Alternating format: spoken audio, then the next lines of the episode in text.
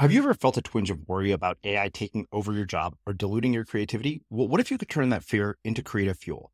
We've just published an amazing new ebook called The Four Keys to Success in an AI World. And this is more than just a guide, it's a deep exploration into the human skills that AI can't touch, the skills that are essential for standing out and thriving, no matter how much technology evolves.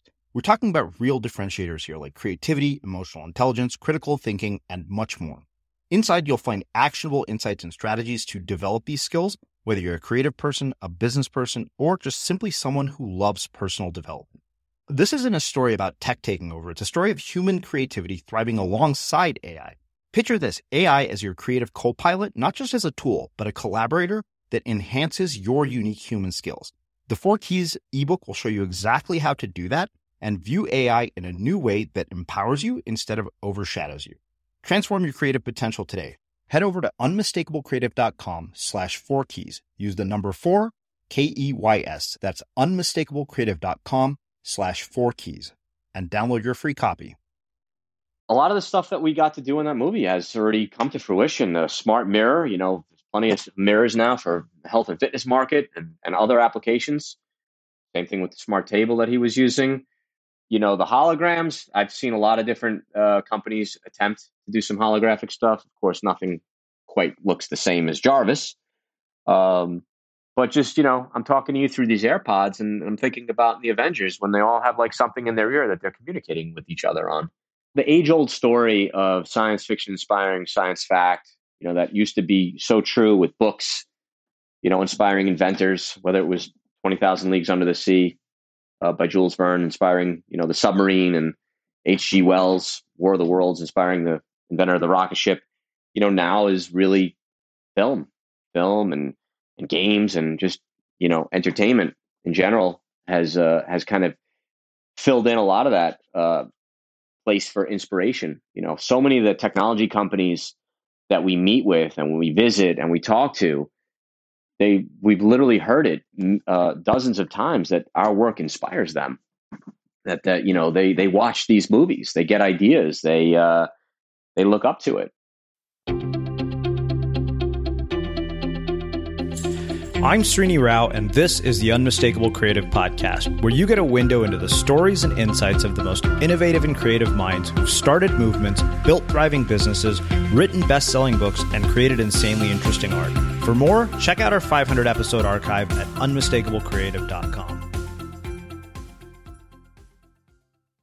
Jeremy, welcome to the Unmistakable Creative. Thanks so much for taking the time to join us.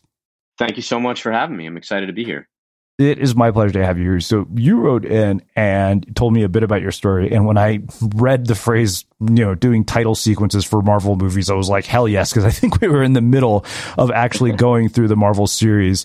Uh, my roommates and I, when I think we got your guest pitch, and I was like, I told my roommates like, hell yes, you should talk to this guy. And I was like, yeah, I think so too.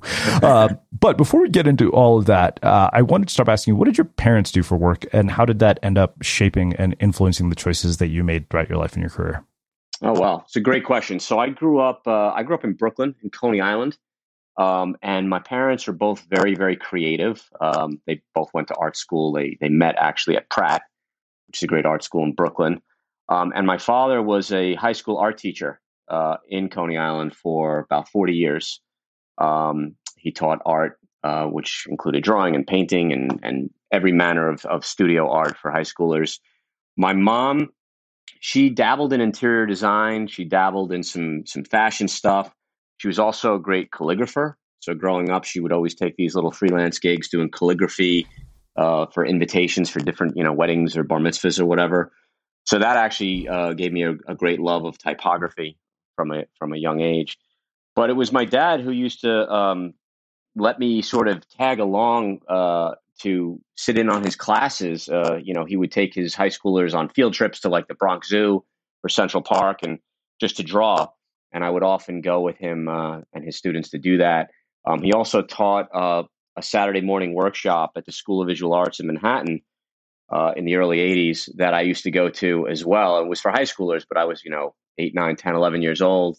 And I would sit in on his drawing classes and I was just exposed to much more advanced, you know, drawing techniques like perspective and and drawing figures at a very young age. So it really uh, it really shaped my my love of art, and I was always like the class artist in school. But there was an interesting thing at the Saturday morning workshops that he did. There was another class right next door to his that was teaching animation, and you know back in the early '80s, animation meant light tables and uh, you know drawing one frame at a time on uh, on on frames and uh, cells. And I actually sat in on that class uh, just as much as my father's, and it led me to draw some animated cartoons at a very young age. And I just have stacks and stacks of these drawings, uh, you know, kind of frame by frame drawings of these cartoon characters that I created. Um, I filmed some of them, my dad back then, but I still have a lot that were kind of just never filmed and put into motion. But that was a really interesting, um, I guess, pivotal moment for me because it it opened up my eyes to you know movies and and moving pictures and flip books and how to bring uh, uh, characters to life. Um, I also loved comic books growing up. I was a fanatic about Marvel comics. Um, growing up in the in the late seventies, the best show on TV, uh, and I'd argue the best show of all time, was The Incredible Hulk with uh, Bill Bixby and Lou Ferrigno's live action uh, interpretation of the Hulk uh, on every Friday night, and I uh, I just was obsessed with that show, and it was probably my gateway drug into uh, Marvel Comics because I then started collecting everything Hulk related, and uh, of course that was the comic, and then it was Hulk magazines and Hulk posters and all kinds of Hulk memorabilia, and then that um, led me into collecting a lot of other characters within the Marvel universe. So all these things were kind of part of my uh, my early childhood, and mm-hmm. obviously uh, uh, definitely shaped who I became uh, later on in life. Small details are big surfaces. Tight corners are odd shapes. Flat, rounded, textured, or tall. Whatever your next project, there's a spray paint pattern that's just right. Because Rust-Oleum Custom Spray 5 and 1 gives you control with five different spray patterns. So you can tackle nooks, crannies, edges, and curves without worrying about drips, runs, uneven coverage, or anything else. Custom Spray 5 and 1. Only from Rust Mom deserves the best, and there's no better place to shop for Mother's Day than Whole Foods Market. They're your destination for unbeatable savings, from premium gifts to show-stopping flowers and irresistible desserts. Start by saving 33% with Prime on all body care and candles. Then get a 15-stem bunch of tulips for just $9.99 each with Prime. Round out Mom's menu with festive rosé, irresistible berry chantilly cake, and more special treats. Come celebrate Mother's Day at Whole Foods Market Hold up. What was that? Boring. No flavor. That was as bad as those leftovers you ate all week. Keke Palmer here, and it's time to say hello to something fresh and guilt-free. Hello Fresh. Jazz up dinner with pecan-crusted chicken or garlic butter shrimp scampi. Now that's music to my mouth. Hello Fresh. Let's get this dinner party started. Discover all the delicious possibilities at hellofresh.com. Many of us have those stubborn pounds that seem impossible to lose, no matter how good we eat or how hard we work out. My solution is PlushCare.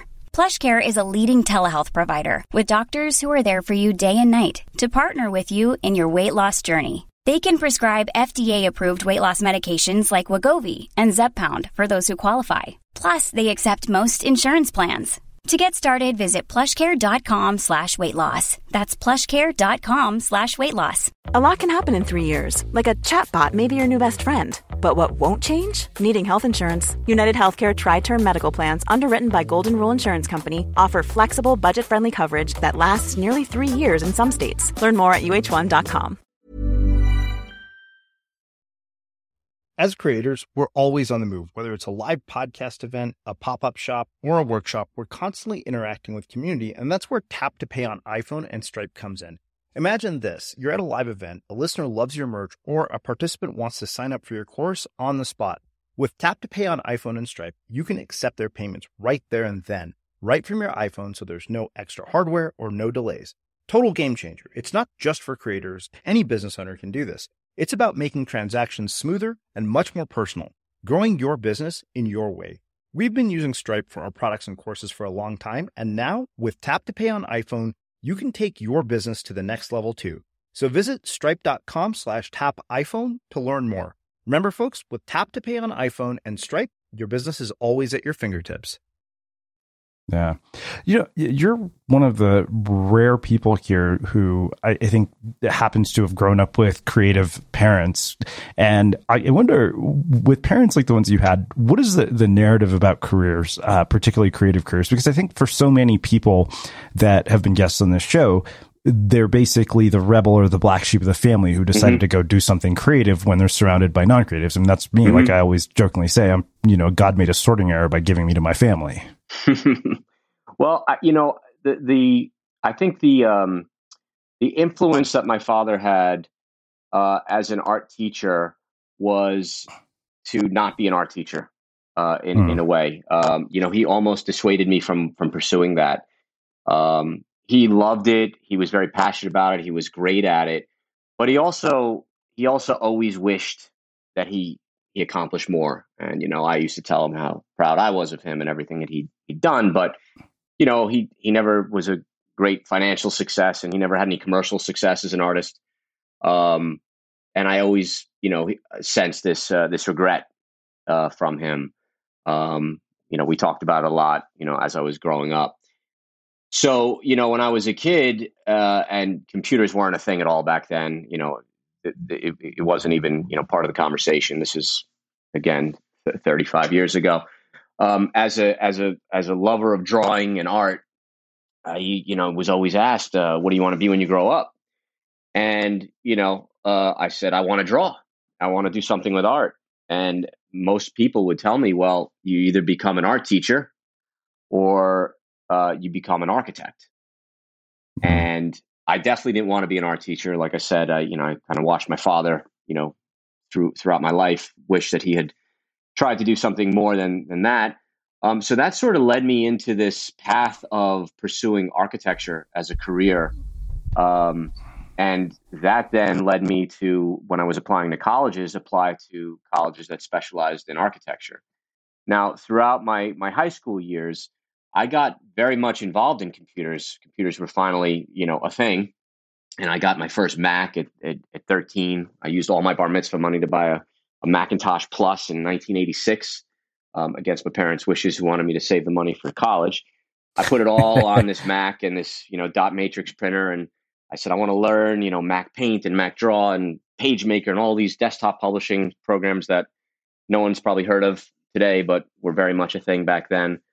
Um, and I loved it. I just I I was so immersed in it. I loved doing everything on that computer and every you know school paper I did on that computer. And I started doing flyers for the school, uh, high school and junior high school. Um, and then I started doing like a school magazine in high school on the computer, and really got into you know layout and, and type and and really graphic design uh, throughout throughout my high school years. However, you know, I still had this you know path that was kind of set for me early on of architecture. So i you know i never really veered from that path and and and it guided me to to apply to you know some of the best architecture schools in the country like cornell and carnegie mellon and rice and several others and i i was accepted at all of them and i ended up going to carnegie mellon. Uh, they just gave me an unbelievable scholarship that i pretty much couldn't refuse. Um, but when i got there uh, as an architecture student and anyone who who knows about architecture schools or who studied architecture knows just how intense it really is. It's always a five year program. it's it's um it's it's the kind of place where if you're not 100% you don't belong there. It's 100% or nothing. Like you have yeah. to be that committed. You're living in your in your studio, you're at your uh, desk, you know, 24/7 or in the shop. Um, it's really, really, really intense. And I recognize from pretty much week one of architecture school that uh, there was still a lot of uncertainty and doubt I had about making this my life. And as the weeks went on in that in that first year of my freshman year, I just um, I just was was really filled with doubt, and I started to question my choices. And as as I guess as fortunately, uh, Carnegie Mellon also had an amazing graphic design program, and I started considering that maybe that was the more appropriate place for me. Um, and I eventually decided I am going to uh, to make the switch. I am going to try to transfer into the graphic design program. So I actually had to reapply uh, to that college of fine arts graphic design program. I had to you know submit a portfolio, do an application, do the interviews, the whole thing, um, and then I was accepted. But I was accepted as a as a first year student, as a freshman. So I spent my first year of Carnegie Mellon as an architecture student. I I, I finished it out, um, but I also piled on a ton of electives and other uh, areas like business classes and history and psychology and things like that, art history. Um, but I came back in my second year as a freshman again in a uh, you know classroom filled with recent high school graduates, and here I am, my second year in college, um, and that's how I started uh, graphic design. Um, so it was always a very strange um, identity that I had while I was there because I never quite belonged to one class. Like I, I still had a lot of friends from architecture school who were sophomores at the time, but now I'm making new friends that are freshmen that are dealing with all the issues of first year college students dealing with being away from home and you know adjusting to that whole thing. Um, stuff that I had kind of gone through already and was done with it. Um, so I I kind of was bouncing between these two uh, years my whole time at Carnegie Mellon. The other thing about it was they wanted me to do the full four years, so I would have been there five years. First year being architecture school, and then the next four being graphic design. But I was able to uh, lobby the the staff to to allow me to complete it in three years. Um, I basically did a whole presentation to the faculty where I put a a grid up of all of the requirements needed for graduation. And then I put all of these tiles of all the classes that I would have, and I and I gradually filled in the entire grid, showing them that I can in fact satisfy all that was necessary to graduate in the next three years, and, and I was able to do it. So I, I kind of had this claim to fame that I was like the first student there to finish the graphic design program in three years. Um, then in my third year there as a as a junior, uh, you do a uh, an independent study, and I was able to study with a uh, professor who had a love of film titles, and I had no idea what film titles were. I never really gave it a second thought. Film title sequences uh, weren't like a, a thing back then. You know, wasn't something that was in the uh, vernacular as it is now. Um, everybody's very well aware of film title sequences, but you know, in 1993, whenever it was, it wasn't really something you, you heard of. Um, but I, I was working with this professor on some uh, some animation uh, projects and some what we call kinetic typography projects, and he had this incredible archive of film title sequences that he had been collecting uh, from the greats of the past, like Saul Bass and all the Bond title sequences and To Kill a Mockingbird is a classic one. Um, all the Hitchcock ones, most of them from Saul Bass. Um, and then he had this, these were all on videotape back then. And then he had this uh, video of a company in New York called R. Greenberg Associates, which is also RGA for short. And R. Greenberg Associates, uh, he put the tape in, and the first title sequence that showed was Superman from 1978, the first Superman with Christopher Reeve. Wow. Marlon Brando, Richard Donner, yeah. classic, incredible movie. Still one of my all-time favorite superhero films. Still holds too. up. Still totally holds up. And uh, and and anyone who disagrees with me, uh, come at me. Um, but uh, um, he showed me this tape of R. Greenberg titles, and it was Superman and Alien and Untouchables and all these incredible title sequences from the 80s and 90s. They pretty much did everything. And right then and there, it sort of hit me that you know I had this love of film, I had this love of animation, this love of graphic design and typography, and here's a here's a medium that combines all of those things uh, into one really really specialized focus, and that's exactly what I wanted to pursue. So uh, that was uh, that was a real you know moment of insight for me, and and definitely led me uh, post graduation to where I where I ended up, where I wanted to go. Yeah. Yeah. One thing I wonder, you had the awareness uh, at the end of freshman year to realized that you didn't, you know, want to be an architect.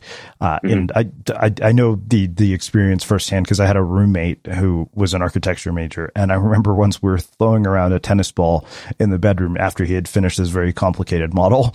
And he looked mm-hmm. at me and another friend. And he said, if anything happens to that thing, you should know I'm going to murder both of you. And we both looked at him and was like, you know what? I'm not, I know he's not joking because I know how much time went into this. I was like, stop throwing the yeah. fucking tennis ball around now. Yeah. like, yeah, yeah, um, yeah, I mean, he would literally go and spend the entire night in a studio and come back the next morning. Yeah. Yeah. It, it's, uh, it, and, you know, I think uh, a lot of the, the, the schools that, that are, uh, that are out there, they actually kind of allow for this attrition. Um, mm-hmm. You know, the freshman class is always like five times bigger than the senior class, like in terms of seats. So, you know, as a freshman architecture student, there were like 100 kids there. Yeah. And by the fifth year, I think there's 20 or 30.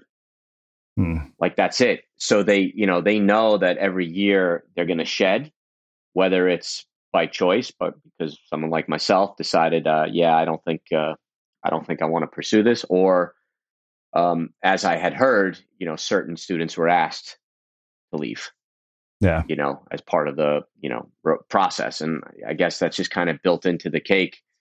Um, and you know it's it's part of making sure that you're really you're really committed to it uh, and this is really what you want. I mean i still have such an incredible respect for architecture for architects. I i, I love it. I love looking at it. I love you know reading about it. I love going to see you know great examples of architecture in the world. Um, so that's always going to be with me. But um, it just wasn't it wasn't for me, you know, yeah. as a career. Why do you think that uh, you know so many people don't have the awareness to realize that until way later in life, until they've basically done something like been an architect for twenty years, only to wake up one day and realize they hate being an architect, whereas you were smart enough to recognize that as a freshman. Yeah, you know, I, I don't know. I mean, there were just a lot of things that I was looking around at at the time, and and you know, it was it was you know, talking to me and like kill, kill, killing my uh, my inner monologue, you know, and all these uh, seeds of doubt that that were, were, were surrounding me. Like for for instance, uh, my professor and several professors were recent grads that couldn't get a job and came back to teach.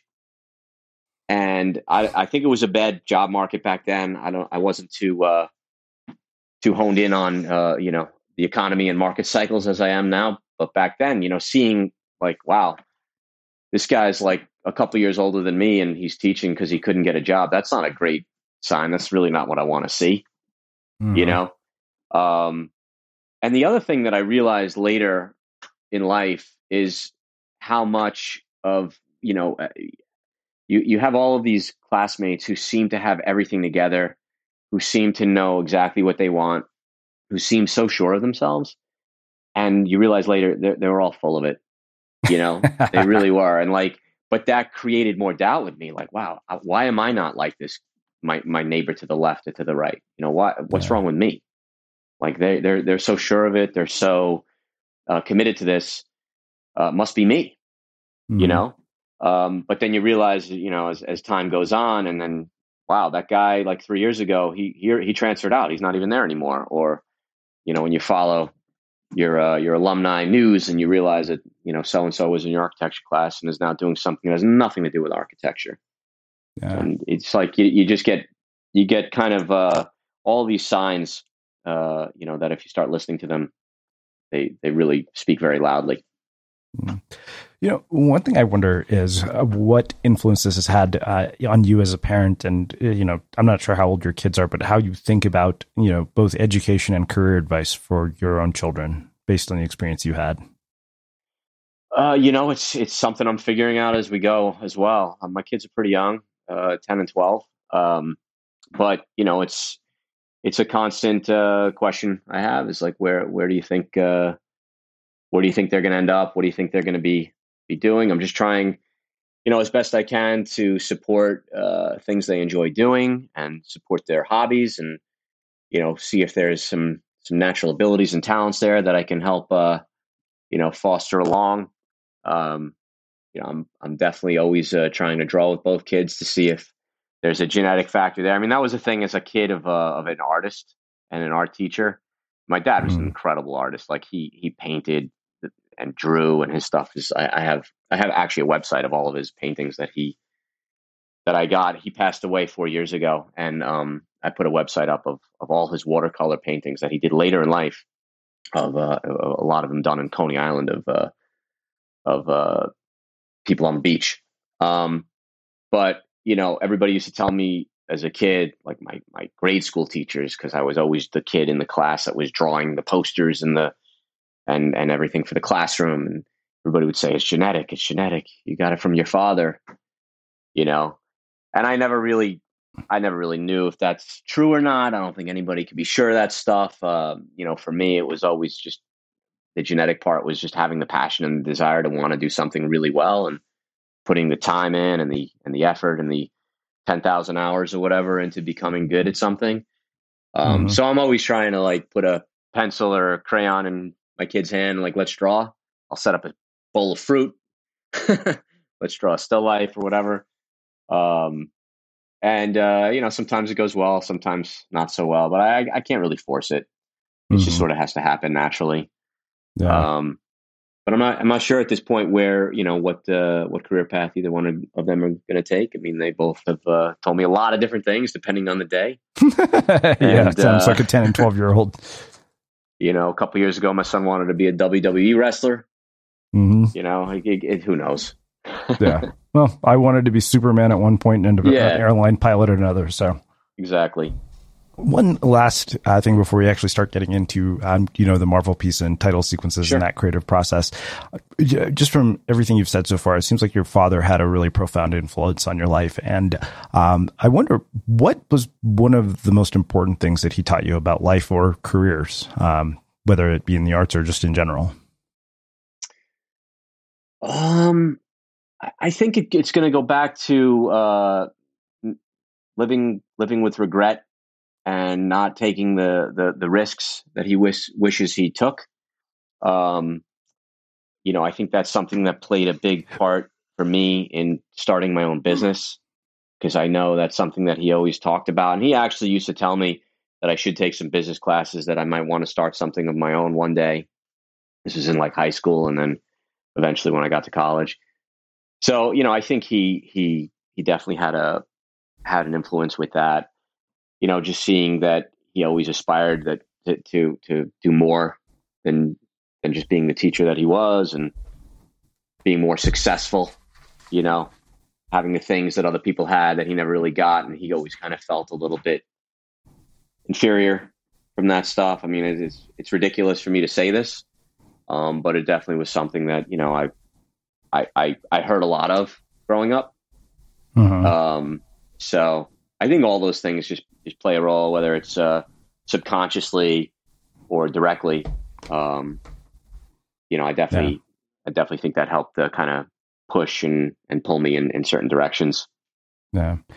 You know, you started a creative career that predates sort of the internet, social media, uh, and I, I wonder what you've seen change, not in terms of, of technology and what we're capable of, but in terms of the work ethic of artists. Because I feel like there's a sort of shortcut to attention that makes people believe that the work is not necessary just as far as the create the creative process yeah i mean particularly because of social media right like you can sort of shortcut your way to this idea mm-hmm. and confuse attention with accomplishment mm-hmm.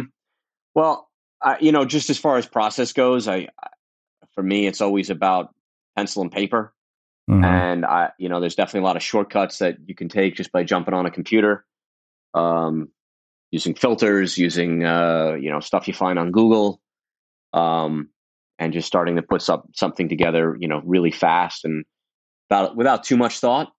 Um, you know, it was, it was, always part of my process to to not even go near a computer until you have the idea, you know, kind of fully sketched out, fully uh, framed out. Um, I also used to love going to bookstores uh, when they existed in the big cities you know, we used to have Barnes and Nobles on every corner. And when we started Perception, my uh, business partner and I, the first thing we do when we got a pitch or a project is we'd go to the Barnes and Noble like a block away, get just uh, dozens of books, just stack them up and sit on the floor and just go through books and sketch and just to get mm. inspiration and ideas from the real world. Um, in college, for me, it was always the library. There was an amazing library at Carnegie Mellon, and I I would go there. That would be like the first stop after you got a project assignment. Go to the library, spend a whole afternoon there researching, xeroxing things out of books. You know, we didn't have iPhones to take pictures or anything like that. It was just xeroxing, hmm. uh, taking notes. So it was just a lot about uh, doing things by hand and doing things away from the computer. Um, that you know, I can't say is completely gone, but I, I definitely don't you know see as much of it as, as I used to. You know, when I was doing it. Um, yeah. So I think that's definitely a big change with uh, with technology. I mean, now the the stuff that you can do with apps and filters it's just mind blowing. Um, you know, stuff that is almost automated. Mm-hmm. Um, it's it's it's unbelievable to me. Yeah. You know, the stuff that would take us hours or days to accomplish, you know, um, an app will do for you. Yeah, yeah. Mom deserves the best, and there's no better place to shop for Mother's Day than Whole Foods Market. They're your destination for unbeatable savings, from premium gifts to show-stopping flowers and irresistible desserts. Start by saving 33% with Prime on all body care and candles. Then get a 15-stem bunch of tulips for just $9.99 each with Prime. Round out Mom's menu with festive rosé, irresistible berry chantilly cake, and more special treats. Come celebrate Mother's Day at Whole Foods Market a lot can happen in the next three years. Like a chatbot may be your new best friend. But what won't change? Needing health insurance. United Healthcare Tri Term Medical Plans are available for these changing times. Underwritten by Golden Rule Insurance Company, they offer budget friendly, flexible coverage for people who are in between jobs or missed open enrollment. The plans last nearly three years in some states, with access to a nationwide network of doctors and hospitals. So for whatever tomorrow brings, United Healthcare Tri Term Medical Plans may be for you. Learn more at uhone.com. Ryan Reynolds here from Mint Mobile. With the price of just about everything going up during inflation, we thought we'd bring our prices down. So to help us, we brought in a reverse auctioneer, which is apparently a thing. Mint Mobile unlimited premium wireless. Ready to get 30, 30, bit to get 30, bit to get 20, 20, 20, bit to get 20, 20, bit to get 15, 15, 15, 15 just 15 bucks a month. So, Give it a try at mintmobile.com/slash switch. slash $45 up front for 3 months plus taxes and fees. Promo for new customers for limited time. Unlimited more than 40 gigabytes per month slows. Full terms at mintmobile.com. There's never been a faster or easier way to start your weight loss journey than with PlushCare PlushCare accepts most insurance plans and gives you online access to board-certified physicians who can prescribe FDA-approved weight loss medications like Wegovy and Zepbound for those who qualify. Take charge of your health and speak with a board-certified physician about a weight loss plan that's right for you. Get started today at plushcare.com slash weight loss. That's plushcare.com slash weight loss. plushcare.com slash weight loss. This is Paige, the co-host of Giggly Squad, and I want to tell you about a company that I've been loving, Olive and June. Olive and June gives you everything that you need for a salon quality manicure in one box. And if you break it down, it really comes out to $2 a manicure, which is absolutely insane. It's also so easy to get salon worthy nails at home with Olive and June. The difference between how your nails used to look when you did them yourself and now with the Mani system is a complete game changer. The best thing about Olive and June too is it's a quick dry, dries in about one minute, lasts for five days, and full coverage in up to one to two coats. Visit oliveandjune.com slash perfect Mani 20 for 20% off your first system. That's oliveandjune.com slash perfect Mani 20 for 20% off your first system. Everyone knows therapy is great for solving problems, but getting therapy has its own problems too, like finding the right therapist, fitting into their schedule, and of course, the cost. Well, BetterHelp can solve those problems. It's totally online and built around your schedule. It's surprisingly affordable too. Connect with a credentialed therapist by phone, video, or online chat, all from the comfort of your home.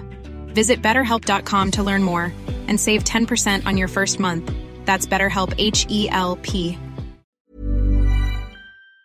Absolutely. I mean, I, I remember, I think it used to take about 100 hours to build a really basic website when I was in college, and that wasn't that yeah. long ago. And yeah. now you can build it in 10 minutes. Yeah. Yeah. I mean, so, some of that stuff is awesome. It's like I, yeah. the Shopify stuff, just put a, put a merchant, a, a site up in, in, in, a, in an afternoon. It's mm-hmm. great. Yeah. But, Dude, uh, I think I'm not surprised th- that you mentioned the role of analog because there's this really great story uh, in uh, you may have read uh, uh, Garr Reynolds' book Presentation Zen, which is all about slide design. And I, have mentioned this before, but uh, there's this great section where he talks he he writes about uh, you know working at Apple. I think he was on the product evangelist team, and he said he walks into a designer's office and he had a MacBook on a, or iMac on his desk that hadn't been turned on in weeks. He went mm. there thinking they were going to have a presentation, and the guy just handed him a bunch of pieces of paper. And mm. that's when he realized that even to do slide design, he never does anything on a computer until exactly what you're talking about, until he's sketched everything out. And mm. I've noticed even as a writer, when you write by hand, it mm. fundamentally changes the way you write. Like it, one, you're forced to be much more concise with your language. You're also much more thoughtful because you can't just fly through whatever you're writing. So mm-hmm. I, I, remember I, I, basically did this exercise. I was like, let me rewrite this article. And I thought, wait a minute, I just said in one sentence when I wrote by hand what did, I was able, I said by three when I wrote on a computer. Yeah, I, I that's so true. And I think that you, when you're on a computer, uh, there, there's also so much temptation to uh, to bounce around and, and look at other things, you know. And when you're just hunched over a pad or or pieces of paper or books, like that's it. That's nothing else you could possibly divert your attention to. Whereas you're on a computer, oh, I got this window open and this person is chatting me, and you know what I mean. You got an hmm. email popping up. There's just too much. There's too much there, and yeah. the, the, the, level of focus is uh, is totally different. Yeah. Well, let's talk about the, the creative process of these title sequences because I mean the Marvel yeah. title sequences are insane. I mean I've seen them; they're a whole other level of, of title sequence compared movies. to what you see in. Yeah, they really are. So, what actually goes into them? Because they're almost every one of them is unforgettable. Every time I see them, I'm like, yeah, if I had a conference, this is how I would start it. Yeah, uh, there's a lot that goes into them. Um, they're they're first of all, I should just start out by saying, you know, it's, it's a dream come true that uh, that we've gotten to work on so many of them. Um, the first one we did ever was uh, Avengers: Age of Ultron. That was the first film title sequence. But go back earlier than that, and we actually our very first opportunity to work on a Marvel title sequence came with their animated DVDs. Uh, they used to release these, you know, feature length animated films on DVD, and they had title sequences with those and we did three of them: uh, Hulk versus Wolverine, uh, Tales of Asgard, and Planet Hulk. Uh, they might all be on Disney Plus. I'm not sure, but um, those are kind of our our audition uh, for Marvel. We did those. They they, they uh, predate anything else that we've done, and uh, we had very little time to do them and very little budget. Um, but we we took them so so seriously, and we put our heart and souls into them, and uh, they they all came out really really well. Um, but just speaking in general, uh, when we're doing a title sequence, you know, first and foremost is hopefully we get to see some some version of the film uh, mm-hmm. in some form, some edit of of it. Uh, sometimes it's in a more uh, finished form, and sometimes it's in a very very rough form. Um, but it's all about watching the film and really getting into the story and really un- understanding all the story beats and all of the characters uh, all the important moments in the film because a lot of times the title sequences that we do uh, need to echo those exact story beats or those moments uh, that we just saw in the film. We want to we want to either honor in the title sequence or or kind of echo them in some clever way. Um, we also do a lot of stuff, uh, you know, by storyboard. We'll actually map out a title sequence with, uh, you know, again, pencil and paper um, and just literally like plot it out uh, uh, as almost like a comic book with different panels showing the different moments of the sequence. You know, a lot of things that we we do too is create like more than we actually need. So let's say there's 35 different title cards in a sequence, you know, 35 different credits, give or take. We might come up with 50 vignettes, 50 moments, 50, you know, title sequence moments that we think are clever or or memorable or we'll have some kind of interesting visual impact and we'll sort of put all those in front of the Marvel team and then kind of pick out our favorites, pick out the ones that sort of match the name that it's going with, right? You know, certain certain of these uh, story beats and these vignettes actually go really well with uh, the director or with the cinematographer or with the lead actor or actress, writer, what have you. Um, so that's a, a big part of the process is kind of figuring out, you know, what that what that uh, mix and match uh, looks like. Another really important thing is the music. Music is uh, you know the the emotion behind it all, the driving force. a lot of times directors will have a track. I think you know with Spider-Man: Homecoming, uh, one of my favorites. We got the track before we even started designing anything, so we knew it was going to that that music. So we wanted to design to that with that in mind. You know, Black Panther. We found out kind of early in the process about the Kendrick Lamar track, but once we did, we had a you know blast just refining everything to work really well with that music. Um, then other times they don't have a track in mind, and we might even propose a track. So take Black Widow for example, uh, which is an opening title, one of the very few um, that are in any of the MCU movies. Um, and we we actually suggested the temp track, uh, "Smells Like Teen Spirit," that really interesting cover of it, and they ultimately loved it. And once they saw, you know, all the work in progress with that music so many times, it kind of became married to it. It's like, all right, well, we got to get this track, and uh, and they got the the rights and the license to use it, and that's what's in the movie. So that track is uh, is something that our team uh, proposed, and it went really, you know, went over really well. Um, yeah, there's just you know every every one of these has a little bit of a different process. Some we have a little bit more time to accomplish than others. Uh, some is is, is, is a complete fire fire drill. You know, we have to really get this done really quick. Others we have more time to tweak it. Um, some are more three dimensionally heavy. Others are more two dimensional. Some are more handmade. Like again, Homecoming had a lot of stuff where we built things by hand, whether it was the magic marker or the clay or all the little sketchy pops that we made throughout it. And then something like Avengers Age of Ultron was a complete photoreal 3D extravaganza of a sculpture of the, you know, um, uh, uh, the Avengers, world's greatest heroes. So, um, you know, there's a lot of different things that go into each of these creative solutions. Um, so no two are quite the same. Yeah. What uh, combination of, of skill sets are involved in this? I imagine that it's not just you and one partner doing all this, right? No, not at all. It's it's uh it's an amazing team. Uh, it's an amazing team. You guys like Ocean's Eleven of? Sorry? Are you basically like an Ocean's Eleven type team of people who all do you know various things really well? I think so. Yeah, I think you know everybody has uh has an amazing you know set of skills, and then like uh, as a as a team, it's like unstoppable. Every everybody brings something unique uh, to the group, and then together they kind of amplify each other's skills. Yeah. Um, but I, you know, occasionally we do have to bring in some very specific skill sets to help amplify what we have because there's something specific or unique in what we're trying to accomplish um, that we might not possess ourselves. So we'll bring in help as necessary. Mhm. Um, but at our core, you know, we're we're we're an incredibly talented group. Yeah.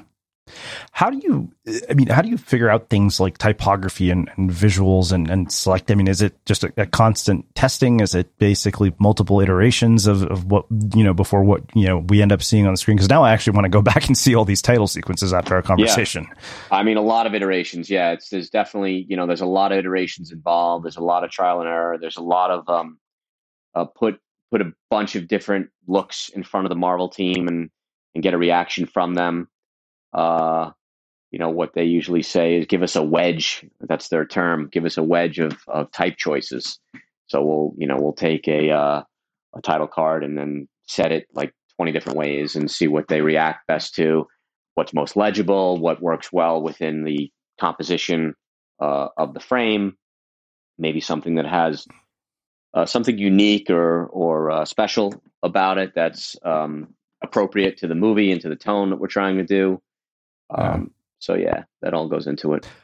Um, one thing, this is a yeah, weird question, but um, how does typography impact uh, emotion? Like the emotion that I feel when I'm seeing a title screen. Um, I, I guess it's just the, the way it's the way it's set, uh, the choice of of typography that that is made, um, making sure that again it's just sort of evoking the right the right tone. Uh, is it quiet? Is it loud? Is it romantic? Is it classic? Uh, you know, is it cold? Is it warm? You know, all of these types of uh, of of feelings and moods can be evoked from the the right selection of uh, of typography. Um, Yeah. you know, and and figuring out the right balance um, of the of the letters to what whatever else is on the screen. you know, to go along with it and making sure that everything is is complementing each other, um, and one isn't um, distracting from from the other.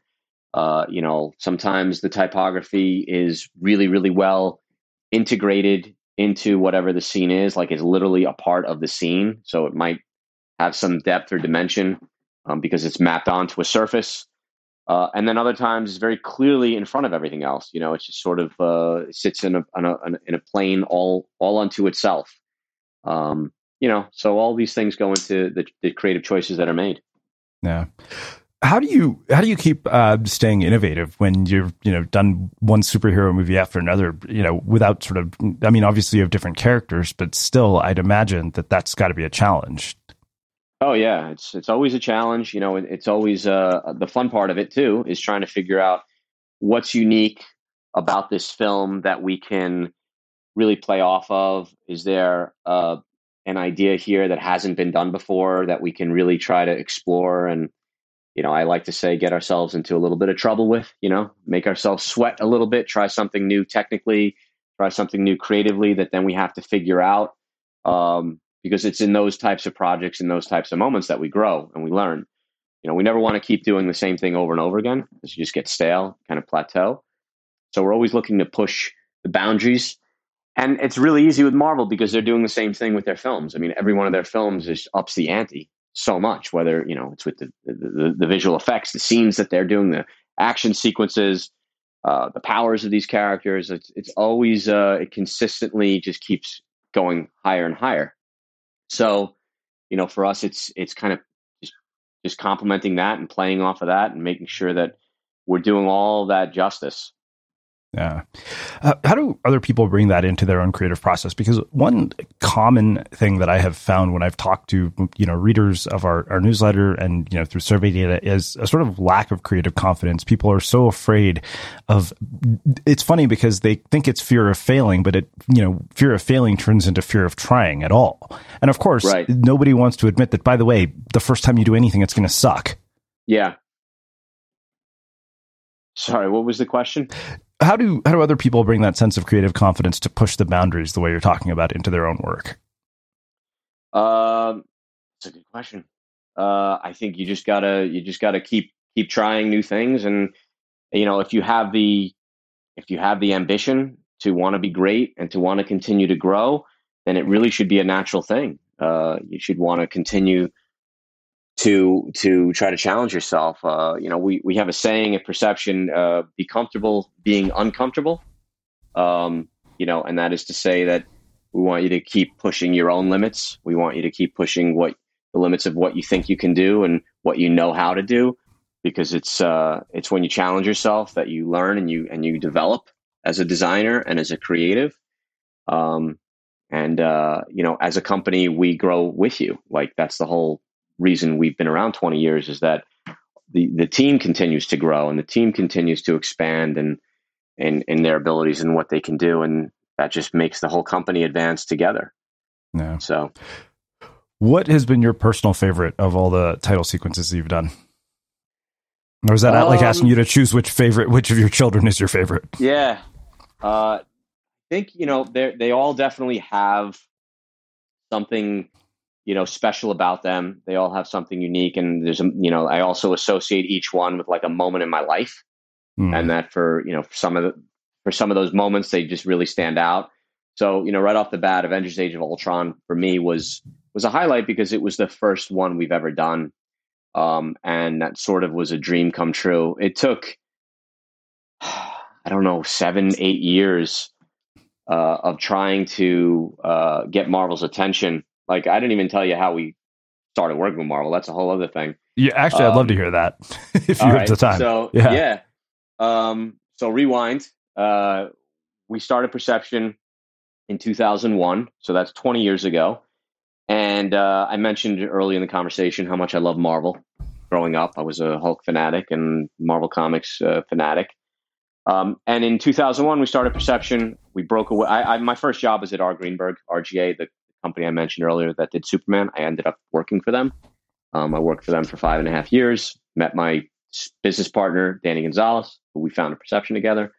Um, and when we founded it, you know, one of the early goals was to get back into film titles uh, that I had been working on at RGA. But if you look at the um, the Marvel uh, cinematic uh, timeline, you realize that 2000 was the first big, real, serious Marvel movie. It was X Men came out in 2000. I mean, you can go back to Blade in the late 90s, also a good movie, but X Men was the first time that you know we saw really, you know, incredible actors: Patrick Stewart, Hugh Jackman, Bryan Singer directed it. Like this is the Marvel movie that Marvel fans were, were craving, you know, their whole lives. And then in 02 was the first Spider-Man movie with Tobey Maguire and Spider-Man 2 and X-Men 2 were in pre-production. But the other movie that was in pre-production, right when we were really getting perception off the ground, was the Hulk. And it was Ang Lee's Hulk with uh, Eric Bana. Now, looking back, it was a horrible movie. I'm not a fan. what they did to my character is, is heresy. Um, but I didn't know that when I heard that this movie was in pre-production. All I knew is I got to get involved. We got to do the titles for this movie. I mean, not only do I want to do title sequences, but imagine if we could do the title sequence for the Hulk movie. So all of a sudden, like the fire was lit. I had to figure out how are we going to get you know the attention of of this team of how are we going to get into Marvel. How are we going to you know figure out you know who to talk to, who's the right you know person. So it just basically started a, a, a multi year crusade to figure out how to get the attention of Marvel. And that took us down many paths, a lot of uh, dead ends, um, many dead ends, a lot of uh, rejections and you know unanswered emails and phone calls. But ultimately, uh, it it was uh, in 2000. I think it was eight, 2008 or not. Yeah, I think it was 2008.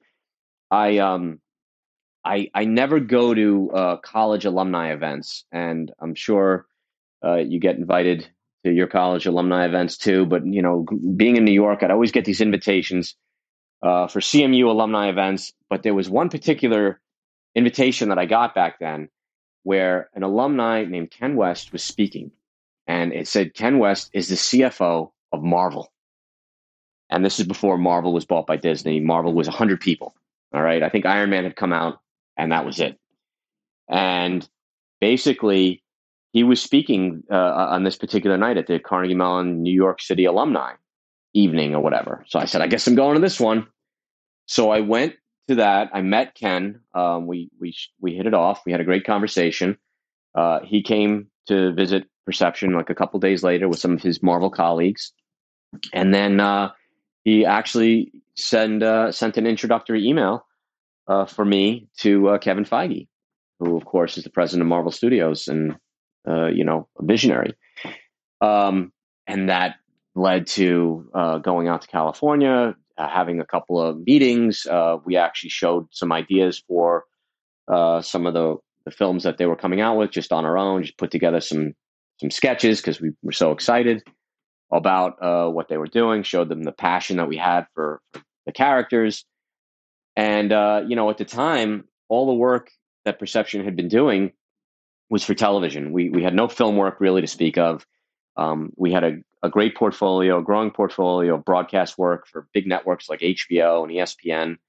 Did a lot of work with ad agencies doing commercial graphics and animation, but you know, no film, none. So we got a call when they were shooting Iron Man 2 in 2009 um, one of the uh, producers on it, a guy Jeremy Latcham, who we had met in person at one of those earlier meetings, remembered us and remembered, you know, we did some great stuff for television, some great broadcast design, and they needed an animation for Iron Man 2 of the Stark Expo logo. It's the opening scene of the film where Tony lands on stage and he, he, he throws off the Iron Man suit and he says, "Welcome to the Stark Expo."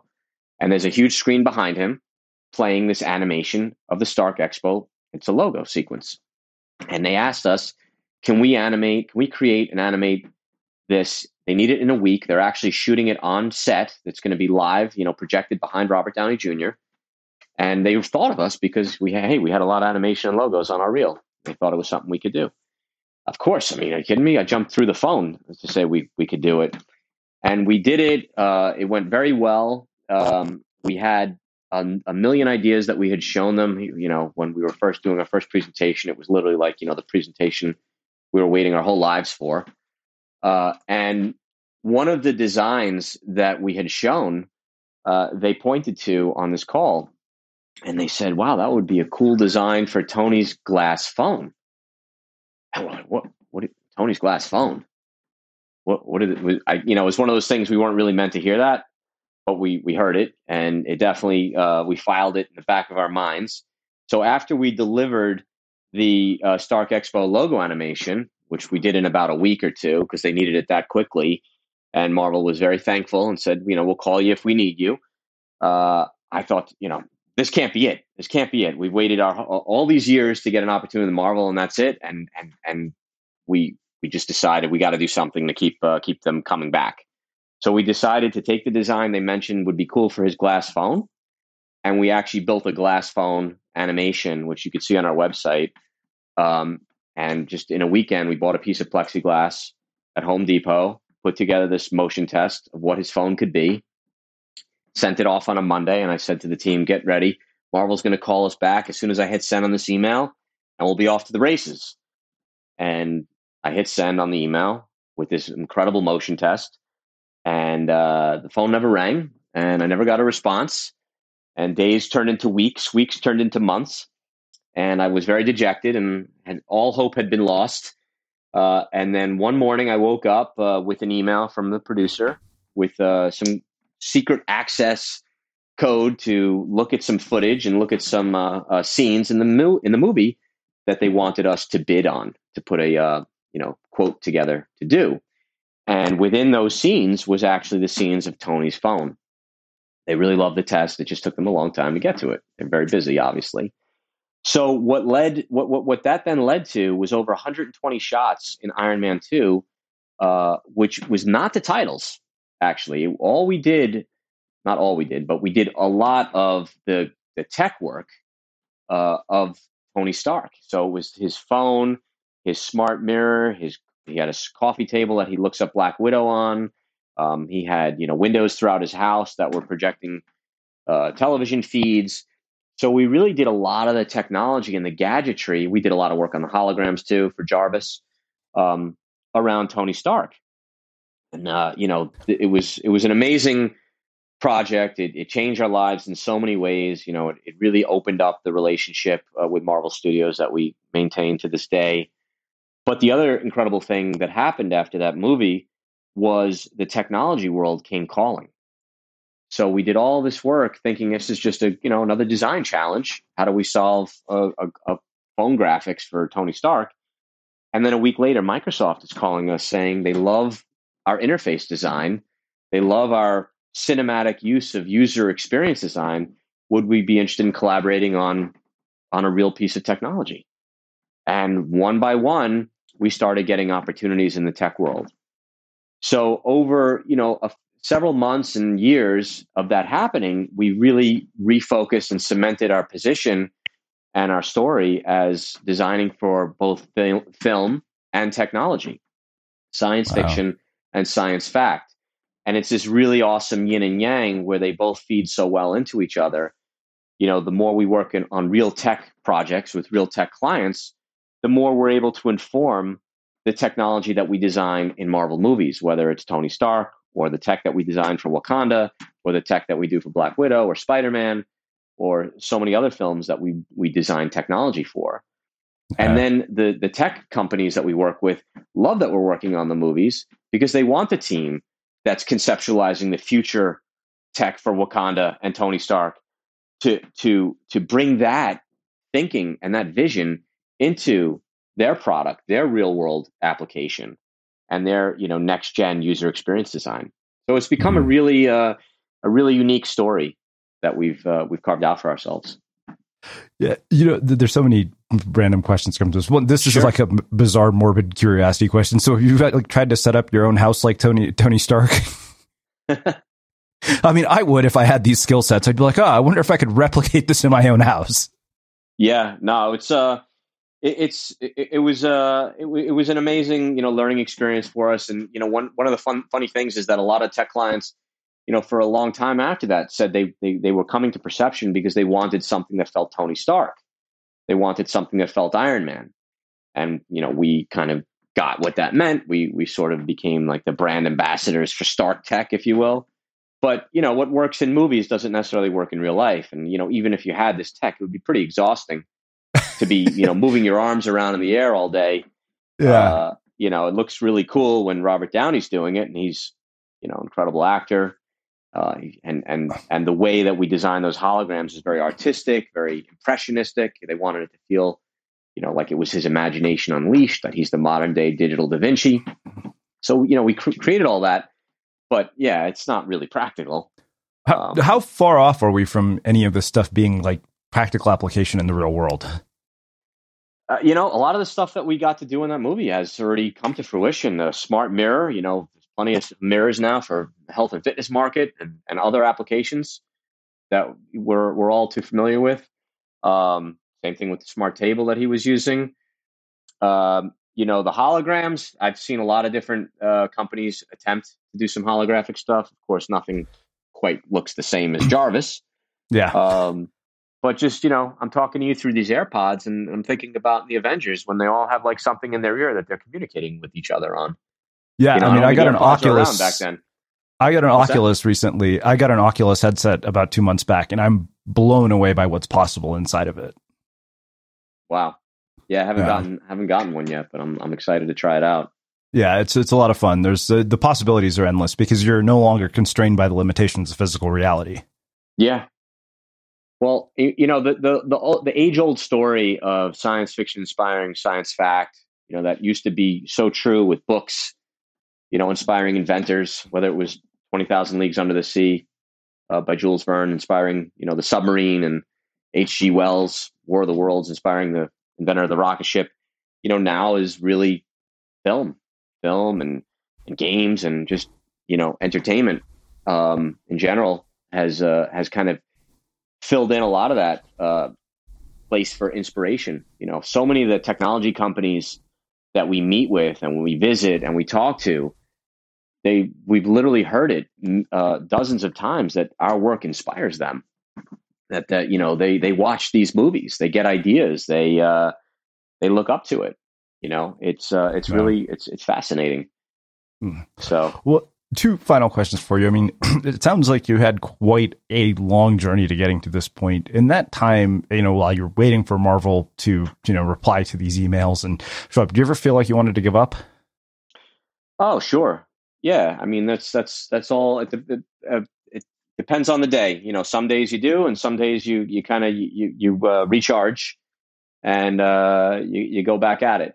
Um, I think it's uh, it's it's natural. Um, you know, but I I never you know obviously never did. Um, so those thoughts are quickly cast aside. Um, yeah. and uh, and and I take another I, I- take another angle at it, or I I try another direction, or you know, there's there's always uh there's always something else you can do. Um, and you know, you can't ever say I tried everything. You know, at least Yeah. I haven't felt that way. I always felt like there's there's more that can be done, or there's something else you can try, or some clever approach. Um, like I said, we had even created some materials on our own to show them that they didn't ask us to see.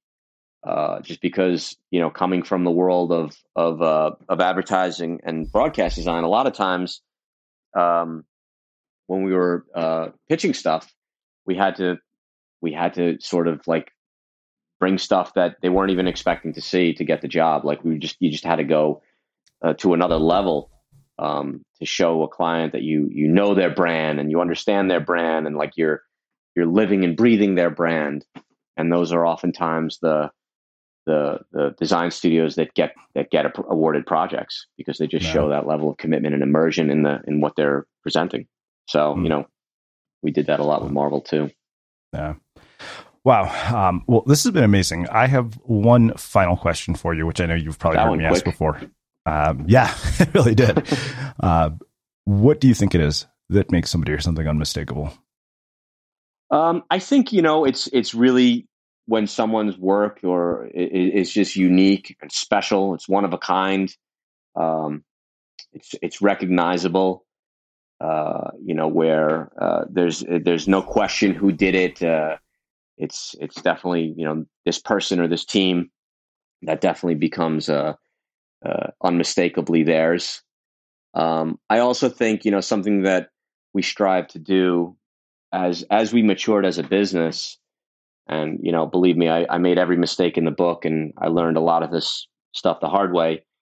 Is part of you know of uh, of achieving a level of success as a design studio is figuring out you know what makes you unique and what makes you special and what makes you different than the thousands of other talented design studios out there.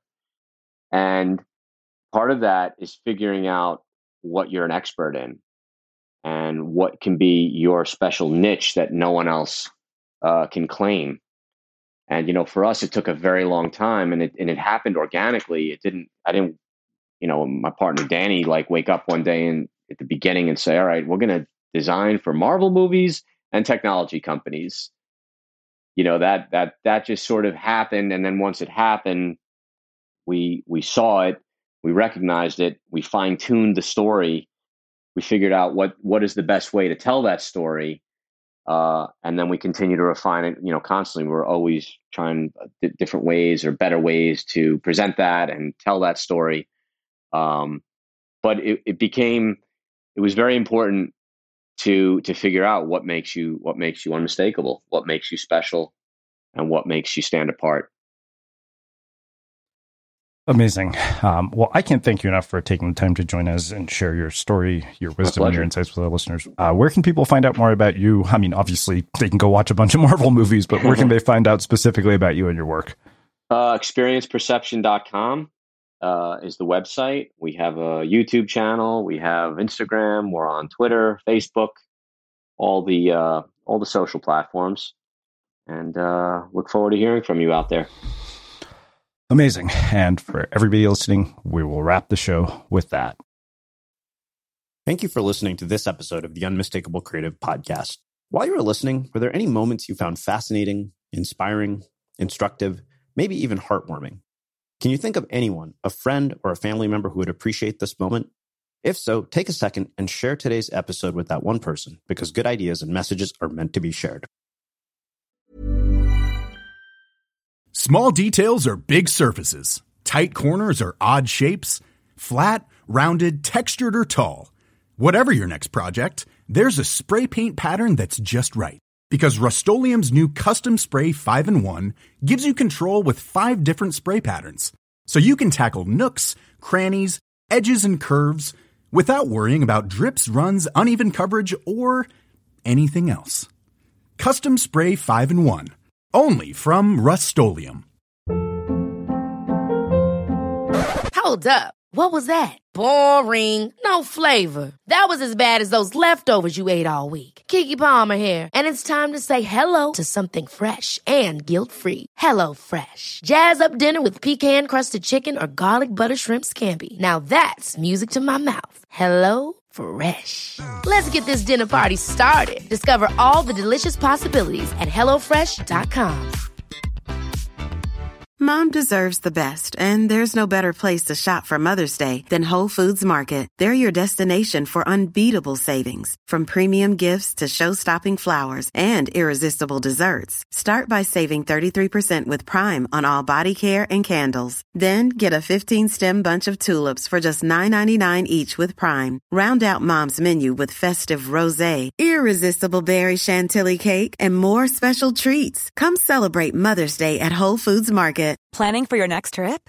Elevate your travel style with Quince. Quince has all the jet setting essentials you'll want for your next getaway, like European linen, premium luggage options, buttery soft Italian leather bags, and so much more. And is all priced at 50 to 80% less than similar brands. Plus, Quince only works with factories that use safe and ethical manufacturing practices. Pack your bags with high-quality essentials you'll be wearing for vacations to come with Quince. Go to quince.com/pack for free shipping and 365-day returns.